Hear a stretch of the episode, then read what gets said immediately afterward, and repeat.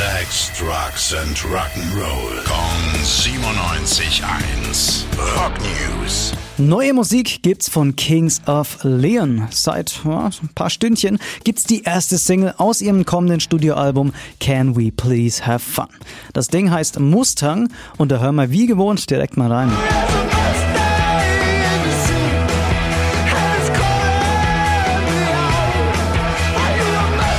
Ja, klingt einfach typisch nach Kings of Leon. Erinnert mich persönlich super an Sex is on Fire.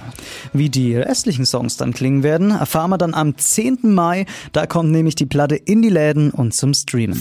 Rock News. Sex, Drugs and Rock'n'Roll. Kong 97.1. Frankens Classic Rocksender.